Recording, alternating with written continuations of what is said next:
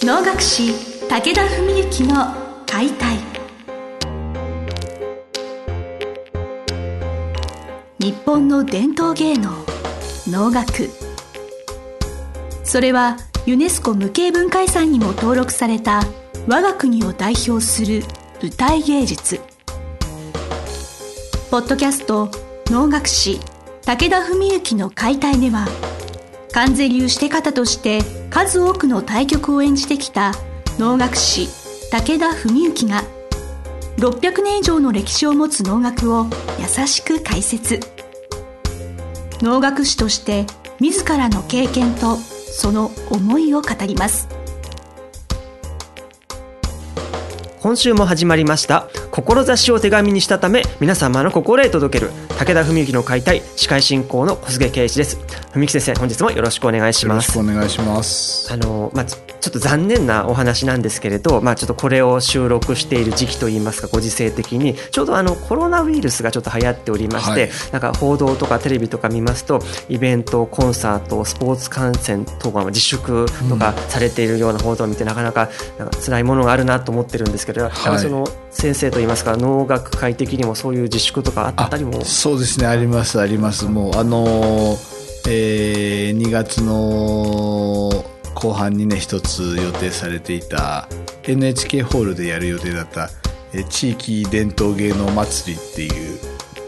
まあ、これはあの脳だけじゃなかったんですけど脳とかいくつかの芸能がね集まってやるような催しこれはまず主催者さんから中止が来ましてですね、はい、あとはまあ私が関わってる中では、まあ、今の段階で決まっているのでは3月半ばにね新潟の方であの新曲の「利休」っていうね千利休を題材にした「利休」っていうのをやる予定だったんですけど、まあ、それがもう3月の3月か2月の終わりの時点でですね中止か延期かは分からないけどとりあえずそこは流すという話が来ましてね、まあ、あとは自分は関わってない部分ですけれども、まあ、国立能楽堂とかも、まあ、大体能楽堂主催のものは中心にして、まあ、宝生の宝生能楽堂もそうですかね。まあいろいろですから自粛とか中止延期かなりの数になってきてますね。はい、まあやはりどうしてもこれってやはり自然っていうとあれですけれど、まあ、そういう病気とか感染とかですと本人の努力だけではどうしようもないことじゃないですか。そういう時にやっぱり皆さん気落ちしてしまったり、はい、まあそのまあ、気持ちをどうやって盛り上げあの、保っていくあのモチベーションであったりとかはいはい、なんかそういう意味で先生が普段こういう時心がけたりとか意識されてることっていうのどういうんでしょうね、まあ、僕はこれ例えばね白血病になった時でもそうだしあの発覚した時でもねあるいは昨年のポリープの時もそうあるいは3.11の時もそうなんですけれども、はい、やっぱりこういうことが起こった時にまあもちろんそのこと自体も大きな問題なんだけれども一番防げるのは二次災害だと思ってるんですよね僕は。だからやっぱりこういかにして二次災害が起こらないようにしていくか、まあ、これはもちろん社会的な二次災害というのは私一人の力ではどうにもならない部分もあるわけですけどもまあ少なくとも個人とか自分の周辺という意味ではねまあそれがあったことによってまあ良くも悪くもこう過度にいろいろ考えたり動いたりしちゃってなんかなくてもいいようなあ二次災害みたいな被害というかね。そういうことにならないように まあなるべく心穏やかに過ごすというかね。それは非常に心がけてることではあるかもしれないですね。どういう時間の過ごされ方とか？まああのえー、一番はあの、まあ、実は、まあ、あのこの今のコロナ問題起こっているねこの2月後半から、えー、3月っていうのは、はい、いや僕も正直なところ自分でも大丈夫かって思うぐらいもともと暇な時期だったんですよね。だからあの個人的には実はあんまり大きな影響を受けてないという。そういう意味で言うとやっぱり、はい、あの1月2月のお忙しい時終わった時からっていうのもあるのかもしれません。そうなんですよね、はい、だからあのまあ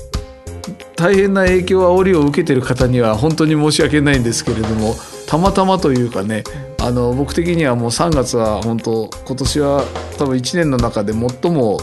自分にとって休息の月まあ、あるいは永久を養ってね、はい。次の動きを考える時期だなと思っていたので、まあ、そういう意味ではまあちょうどというかやることは実はあまり変わらないという説もあるんですけれども。なるほど、まあ、あの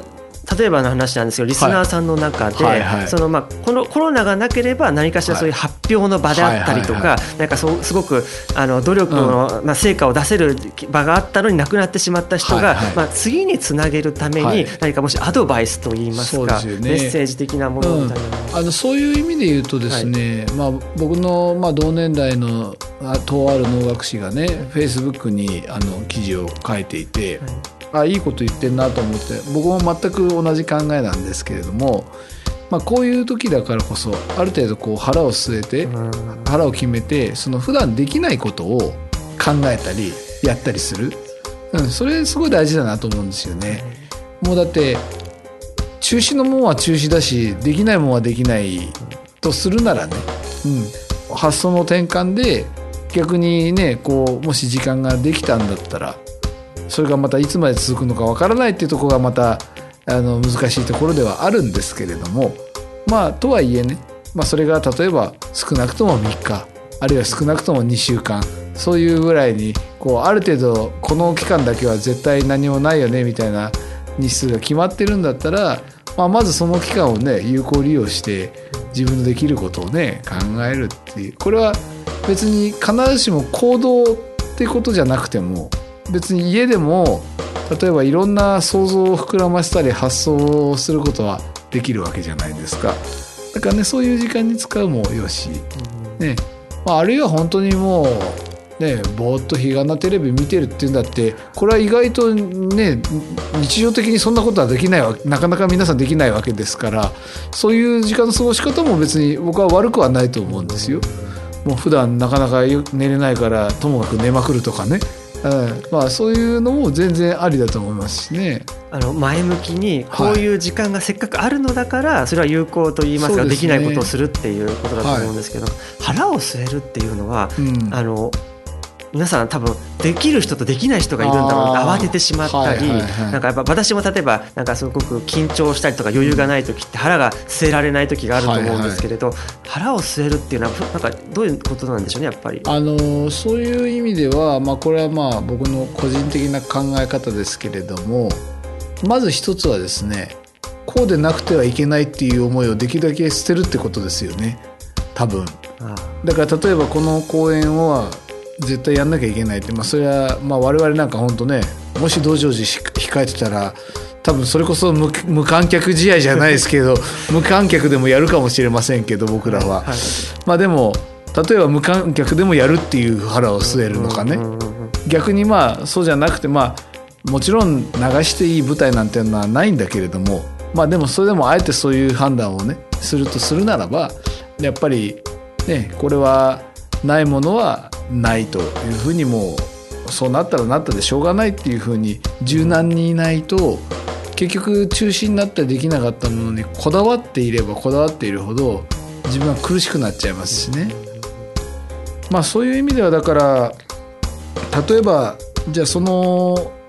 こだわりたくなる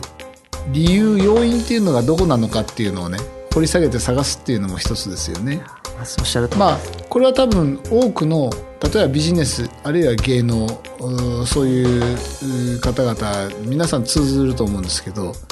まあ、我々もはっきり言って日雇い妊婦ですからね能楽師って仕事は。ですからあの別に給料があるわけじゃないので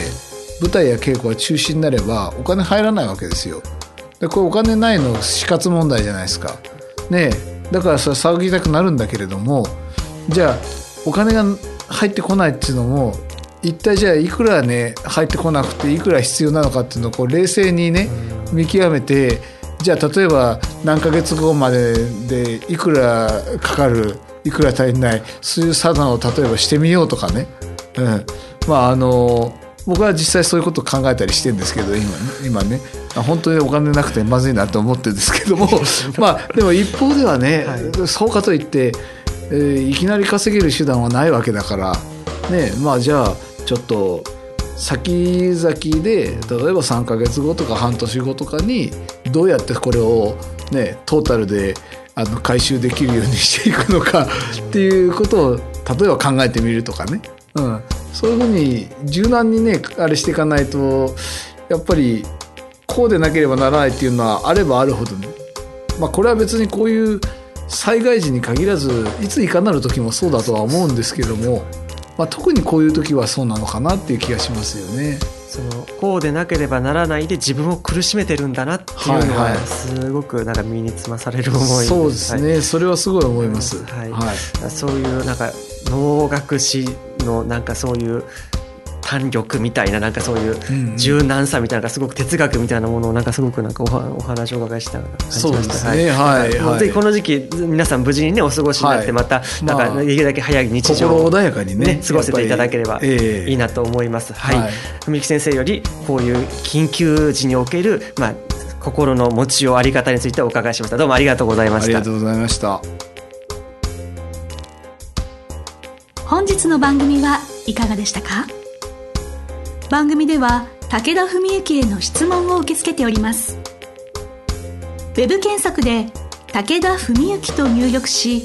検索結果に出てくるオフィシャルウェブサイトにアクセス。その中のポッドキャストのバナーから質問フォームにご入力ください。ぜひ遊びに来てくださいね。